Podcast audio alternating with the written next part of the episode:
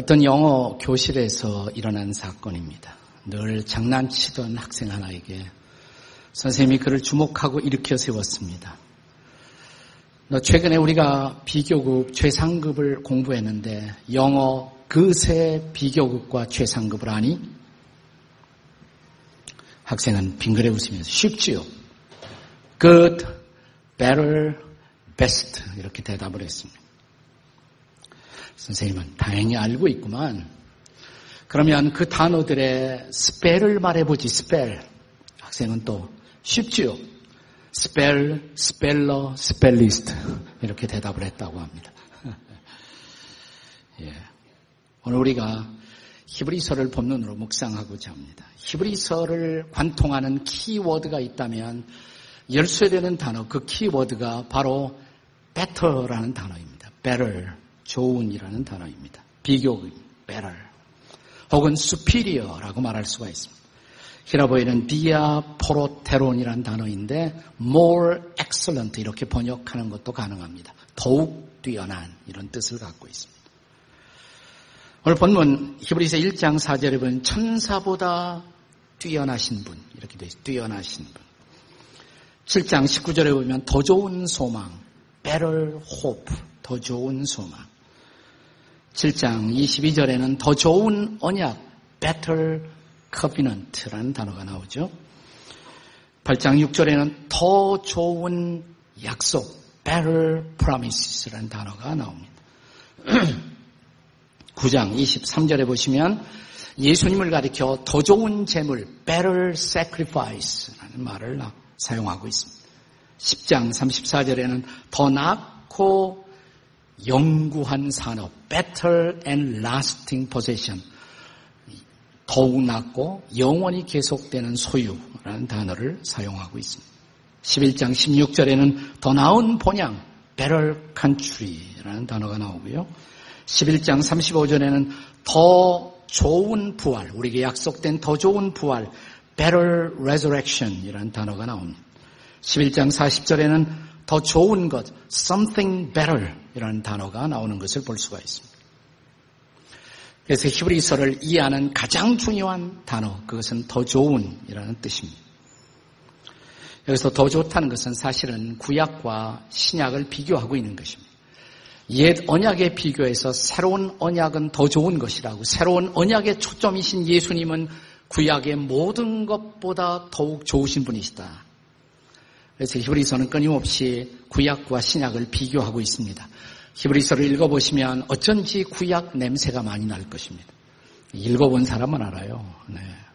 그런데 히브리서를 읽어보면서 성경에 좀 관심을 가진 분들은 구약의 한 책을 떠올릴 수가 있습니다. 이거 레위기하고 비슷하네. 레위기를 읽어봤어야 알죠, 레위기를. 네, 레위기를. 그래서 히브리서의 별명이 하나 있습니다. 히브리서의 별명은 신약의 레위기서 이렇게 일컬어지기도 합니다. 끊임없이 구약과 신약, 옛 언약과 새로운 언약을 비교하면서 예수님은 이 모든 것보다 좋으신 분, 아니 그분은 최상의 분. 이것이 바로 히브리서의 가장 중요한 초점이라고 할 수가 있습니다. 그렇다면 이 히브리서가 증언하는 복음, 그 복음의 실체는 도대체 무엇일까요? 첫째로, 복음은 예수가 선지자보다도 뛰어나신 하나님의 아들이시다. 이것이 히브리서가 증언하는 복음의 가장 중요한 초점 가운데 하나입니다. 선지자보다 뛰어나신 분. 구약에서 가장 존경받는 분이 있었다면 선지자들입니다. 나비라고 불리워지는 선지자들. 왜냐하면 이 선지자들은 하나님의 음성을 듣고 그 음성을 백성들에게 전달하는 중요한 직책이었습니다. 선지자는 구약의 모든 직업보다 존경을 받았습니다. 선지자. 근데 구약을 보면 문제는 거짓 선지자가 적지 않았어요. 선지자의 직책을 이런 특권을 악용하는 사람들이 적지 않았던 것입니다. 오늘날 성직을 악용하는, 남용하는 사람들에 의해서 오늘 기독교의 그런 레피테이션과 권위가 떨어지고 있는 현상을 생각하면 그 당시의 상황을 짐작할 수가 있습니다. 자, 그래서 백성들은 이 거짓된 선지자 말고 하나님이 직접 기름을 부어주실 선지자의 출현을 기다리고 있었습니다. 드디어 히브리서 기자는 오늘 이 본문을 통해서 우리에게 이렇게 증언합니다. 그분이 오셨다는 것입니다. 우리가 기다린 하나님이 직접 기름을 부어주셔서 하나님의 음성을 오리 없이 완벽하게 하나님의 모든 뜻을 전달할 선지자가 오셨다. 이것이 복음입니다. 히브리서 1장 시작되는 1절과 2절을 우리 다 같이 읽겠습니다. 히브리서 1장 1절 2절 다 같이 시작. 옛적에 선지자들을 통하여 여러 부분과 여러 모양으로 우리 조상들에게 말씀하신 하나님이 이 모든 날 마지막에는 아들을 통하여 우리에게 말씀하셨으니 옛적이라는 것은 구약 시대를 말하는 구약에는 하나님께서 친히 그 여러 가지 모양, 여러 가지 방법으로 꿈으로 계시로 환상으로 하나님의 백성들에게 하나님의 말씀하시고 있었습니다. 그런데 이 모든 날 마지막에 그랬어요. 모든 날 마지막에.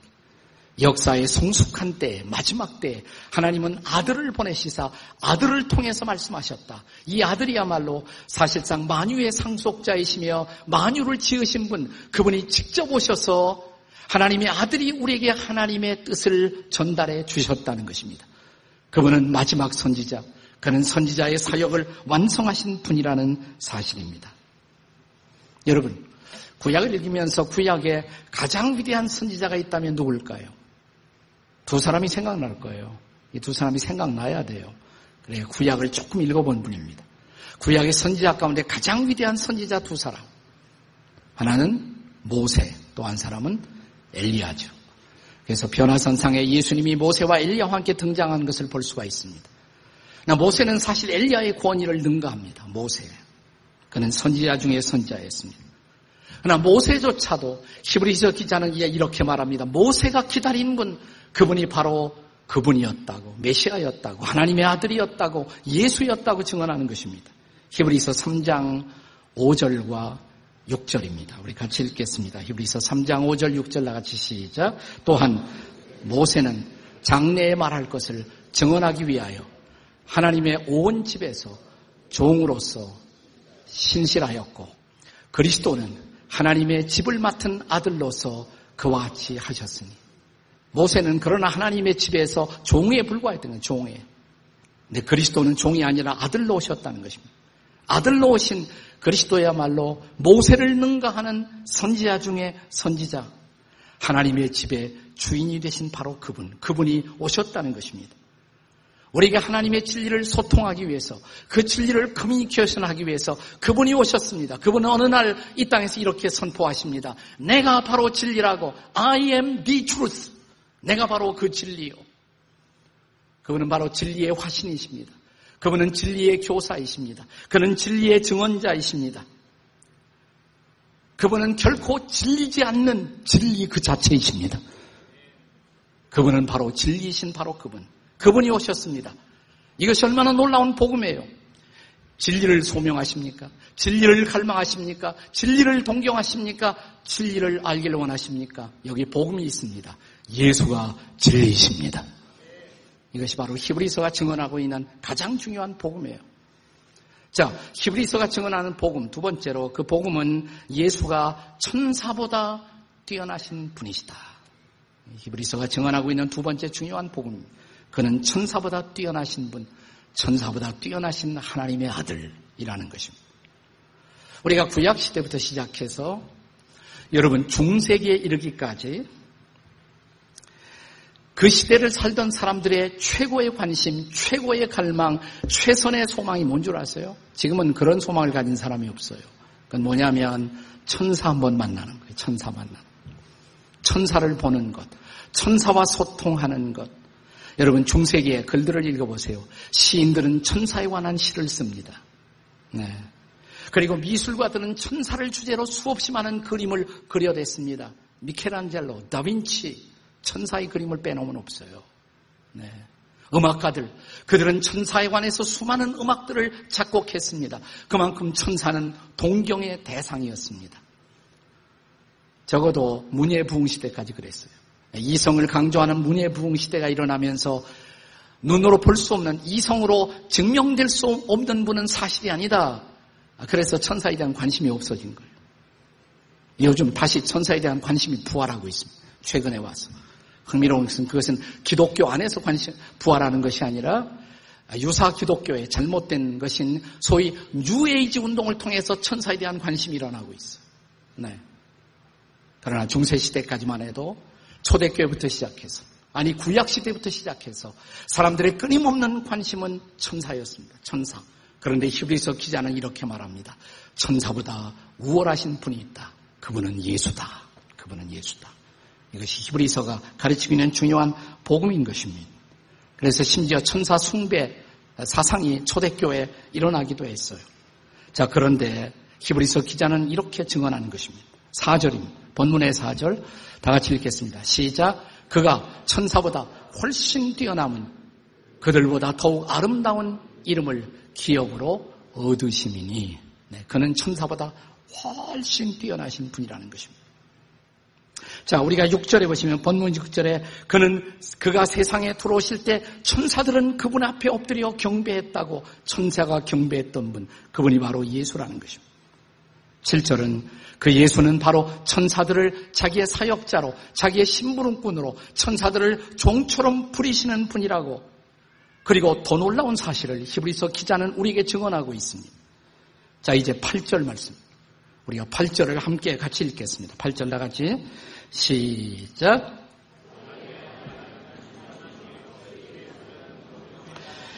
네. 네, 아들에 관하여는 그랬어요. 아들에 관하여는 하나님의 아들에 관하여는 그 다음에 하나님이요 그랬어요. 하나님이요. 아들에 관하여는 하나님이요. 아들이 하나님이라는 것이에요. 그분은 그냥 인간 예수뿐이 아니라 그는 본질에 있어서 본체에 있어서 하나님이라는 것이에요. 주의 보좌는 영영할 것이며 주의 나라의 홀 그가 가지고 있는 통치의 권세는 규는 공평한 통치가 될 것이라. 그는 바로 하나님이시다라는 놀라운 선언이에요. 그래서 뭐냐? 예수를 만난 자 천사를 부러워할 필요가 없다는 것입니다. 천사를 동경할 필요가 없다는 것입니다. 아니 예수를 만난 자는 더 나아가서 히브리서가 증언하는 놀라운 사실이 있어요. 예수를 만난 사람들은 천사를 부리며 사는 자가 되었다는 사실입니다. 여러분 아세요? 여러분과 제가 천사를 부리며 살 수가 있다는 것을 자, 이 복음을 들어보십시오. 히브리서 1장 14절입니다. 다 같이 읽습니다.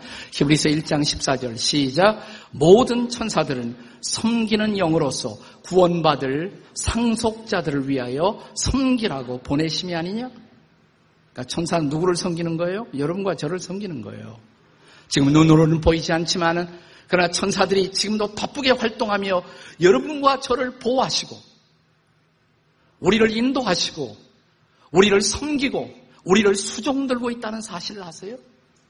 그래서 우리가 이만큼 버티고 있는 것도 천사 덕이라는 것을 아십니다. 어린이들에게는 저들을 지켜주는 천사가 있다 성경이 이렇게 증언합니다. 그래서 옛날 미술가들은 어린이들 뒤에 천사를 그렸어요. 우리 아이들이 버티며 여기까지 살아온 것 천사 때문이라는 것을 아십니까? 여러분 종종 우리가 뉴스를 보면 연예인들이 인기 있는 연예인들이 보디가드를 데리고 등장합니다. 그 연예인들을 부러워해 보셨습니까? 저렇게 보디가드를 쫙 데리고 등장하는 모습. 혹은 좀 권세 있는 사람들, 이런 사람들이 등장할 때 그 주변에 보디가드들이 따라 붙는 모습들을 우리가 볼 수가 있습니다. 그들을 부러워해 보셨습니까?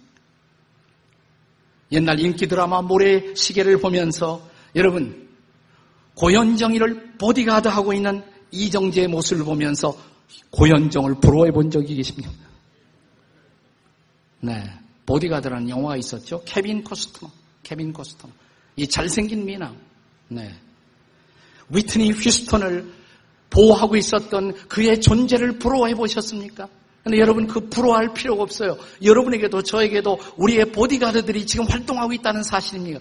보이십니까? 옆에 좀 보세요. 네.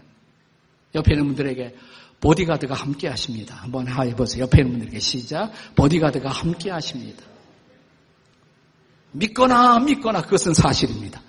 성경이 그렇게 말합니다. 천사들이 우리를 수종 들고 우리를 보호하고 있다는 놀라운 사실이에요. 이것이 복음입니다. 천사의 미션, 이 소중한 임무 가운데 하나는 하나님의 아들 예수를 수종 들고 듣던 것처럼 그가 겟세마나의 동산에서 예수님이 얼굴에 땀방울이 변하여 핏방울이 되도록 기도하고 피, 피투성이가 된 기도의 싸움을 싸우고 있었을 때 성경은 인상 깊은 한마디를 덧붙입니다. 천사가 수종 들더라.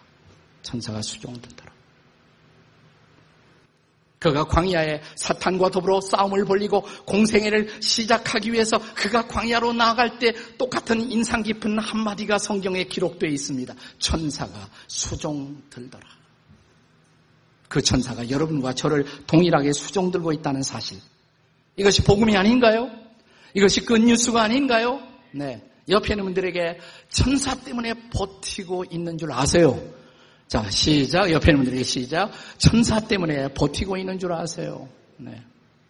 그 천사를 인해서 감사해 보셨습니까? 하나님, 나에게 천사 보내주신 것참 감사합니다. 이렇게. 때때로 그런 기도도 필요해요. 천사들이 얼마나 섭섭할까요? 죽어라고 일하면서 한 번도 천사에 대한 감사를 해본 일이 없단 말이죠. 네. 다 같이 옆에 있는 천사님들하고 천사님 감사합니다. 시작. 천사님 감사합니다.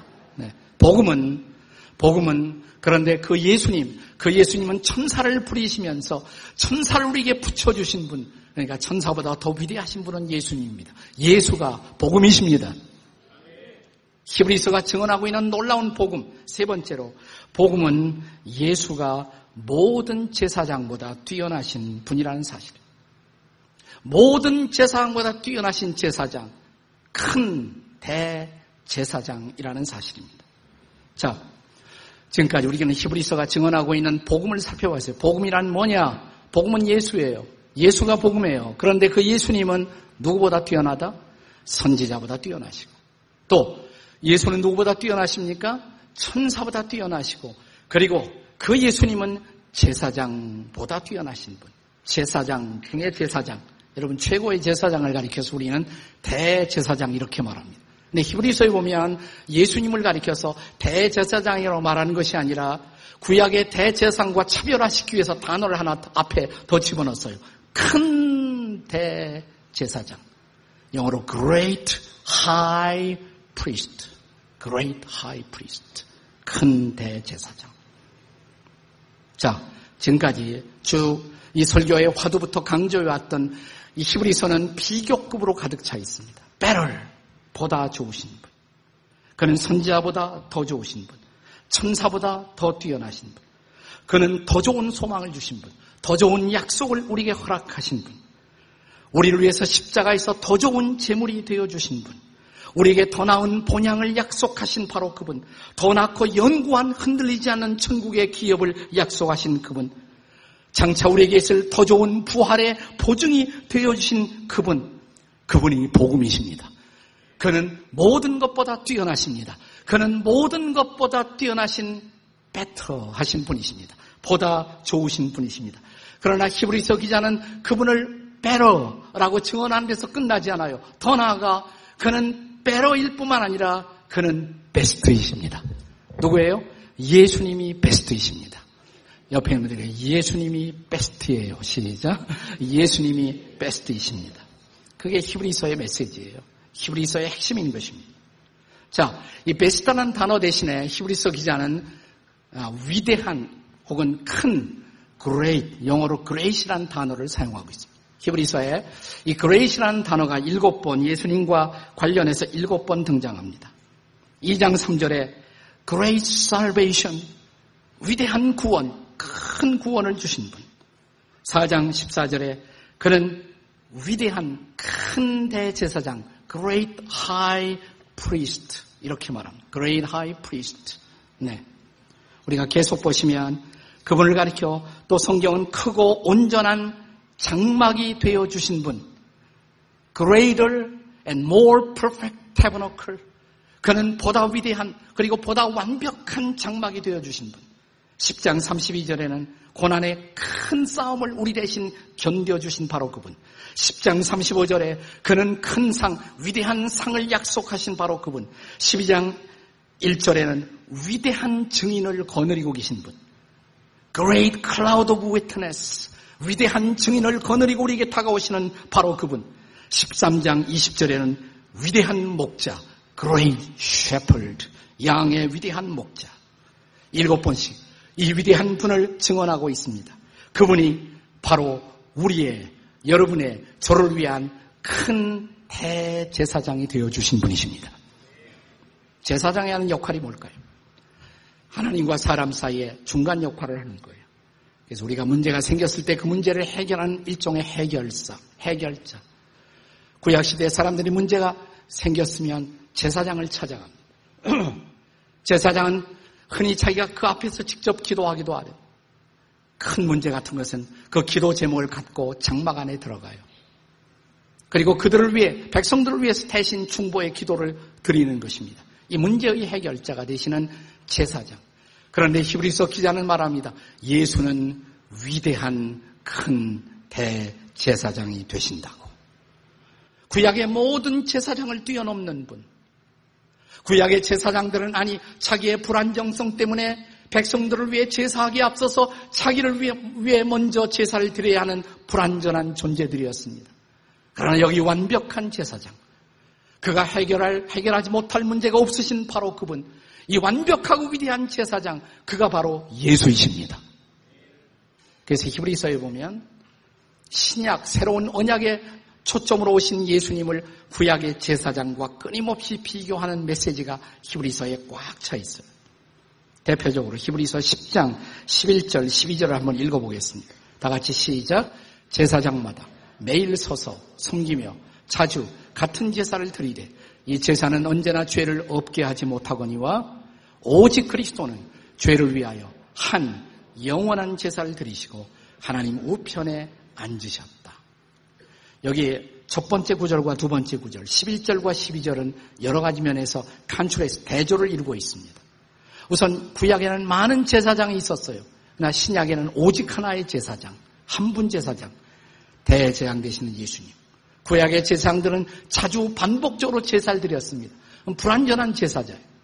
예수님은 한 번 영원한 제사, 한 번으로 영원한 영어의 once for all 한 번으로 영원한 제사 갈보리에서 드린 제사 자신의 몸을 거룩한 제물로 드려 거룩한 피를 흘리시고 우리를 죄로부터 속죄하신 한 번으로 영원한 속죄를 이루신 바로 그분 구약의 제사장은 항상 서 있었습니다.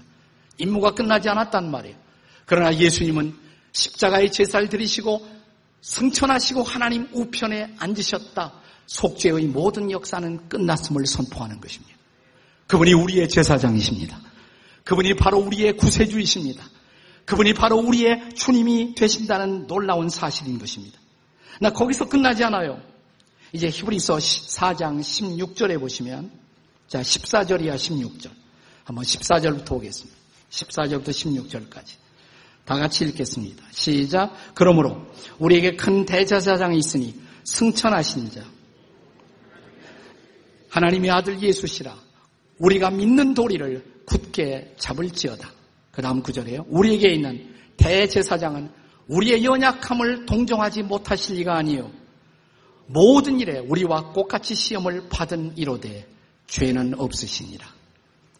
그러므로 우리가 근율하심을 받고 때를 따라 돕는 은혜를 받기 위하여 은혜의 보좌 앞에 담대히 나갈 것이니라. 아멘이십니까? 자, 우리를 위해서 십자가에서 속죄의 제사를 드리시고 그 제사를 완성하시고 부활하시고 승천하시고 하나님 우편으로 복귀하신 바로 그분, 그분은 거기에서 지금 우리를 주목하십니다. 십자가의 사역은 끝났지만 속죄의 사역은 끝났지만 우리를 돕는 도움의 사역은 끝나지 않았습니다. 그는 하나님 우편에서 하나님과 더불어 만유를 통치하시며 우리를 주목하십니다. 그리고 우리를 초청하십니다. 은혜의 보좌 앞으로 나오라고. 그는 우리를 동정하는 분이라고. 우리의 아픔을, 우리의 연약함을 공감하는 분이라고. 그분이 돕지 못할 일이 없다고. 그분이 해결하지 못할 일이 없다고. 그분 앞에 나와서 문제를 내어놓으라고. 그분이 도우신다고. 그분이 바로 예수십니다. 그는 지금도 우리를 도와주시는 분이십니다. 2000년 전 십자가에서 구속의 죄물이 되어주신 분. 그는 지금도 우리의 연약함을 동장하시며 우리를 일으켜 세우신 분. 우리의 위대한 제사장이십니다. 할렐루야. 이것이 복음이에요. 이것이 히브리서가 증언하고 있는 위대한 복음의 실체이신 것입니다. 저는 오늘 이 설교의 화두를 베터라는 비교급으로 시작을 했습니다. 최근에 이 건강을 위해서 사람들이 노력을 많이 하지 않습니까? 건강을 위해서 등산하는 분들이 많은데 이 등산하는 사람들 사이에서 생긴 유머가 인터넷을 돌아다니더라고요. 제목이 뭐냐면 산이 마누라보다 더 좋은 이유. 배틀. 산이 마누라보다 배틀 더 좋은 이유. 한번 들어보세요. 1. 산은 언제나 나를 반겨주고 안아준다. 그러나 마누라, 마누라는 안아주고 싶을 때만 안아준다. 2. 산은 내가 바빠서 찾아주지 않아도 아무 말 없이 나를 기다려준다.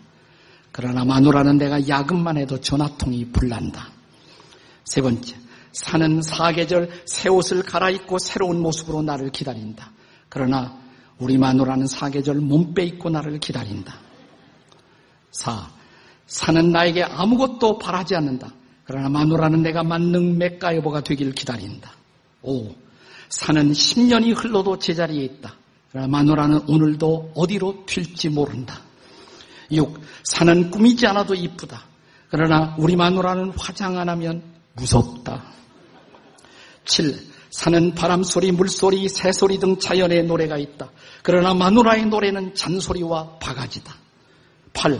산은 맑은 공기와 흙내음, 초목의 향기가 있다. 그러나 마누라의 향기는 외출용이 된 지 오래다. 9. 산과는 말없이 조용히 대화가 가능하다. 그러나 마누라의 대화는 입씨름의 전조다. 10. 산과 사랑하는 일은 땀을 흘리며 건강을 지켜준다. 마누라의 사랑은 엄청 고문이다. 계속할까요? 아직 끝나지 않았어요. 계속 있어요. 네. 근데 끝이 제일 재밌더라고요. 끝이 뭐냐면, 그러나 그럼에도 불구하고 내가 산과 안 살고 마누라와 사는 이유가 있다. 산은 내게 밥을 해주지 않는다.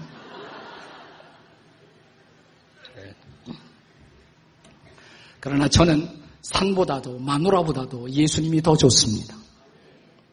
왜냐하면 예수님이 산을 만드신 분이십니다.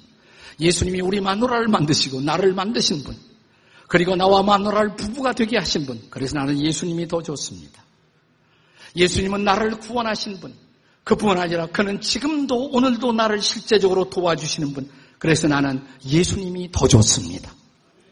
그 더 좋으신 예수님. 그것이 복음이 아닙니까? 이것이 히브리서가 증언하는 복음인 것입니다. 그는 그 모든 것보다 좋으신 분이십니다.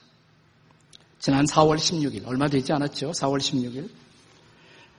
미국에서 전 세계 존경받던 최고의 복음성가 가수 조지 베벌리 쉐아 옹이 104세를 일기로 세상을 떠나셨어요. 104세. 몇 세? 104세에 세상을 떠나셨습니다. 빌리그레암과 평생을 동역하신 분이잖아요. 네, 여러분이 노스캐롤라이나에 미국에 가면 샬롯이라는 도시가 있는데 거기에 빌리그레암 library가 있습니다. 그 안에 가면 빌리그레암 목사님보다 먼저 떠나신 사모님 루스 그레암의 묘지가 있습니다. 그 옆에 옆에 옆에는 이제 빌리그레암 목사님이 들어갈 자리고 그 옆에 조지 베브리쉐아 옹의 무덤이 마련되었다고 합니다. 그가 평생에 걸쳐서 고백한 믿음의 고백이 있어요. 어디 가든지 무엇을 하든지 노래를 하든지 먼저 고백한 그의 유명한 고백 한마디가 있습니다. 영어로 I'd rather have Jesus. I'd rather have Jesus. 아까 사진 보세요. 사진 아래 뭐라고 써붙였어요. 제가 얼마 전에 미국에 갔더니 빌리그레암 센터에서 이분에 대한 추모 행사가 벌어지고 있었어요. 그 아래 크게 써놓은 거예요. 그분의 평생의 고백. I'd rather have Jesus. 나는 차라리 예수님이 더 좋습니다. 캐나다 출신의 젊은 음악도였습니다, 본래.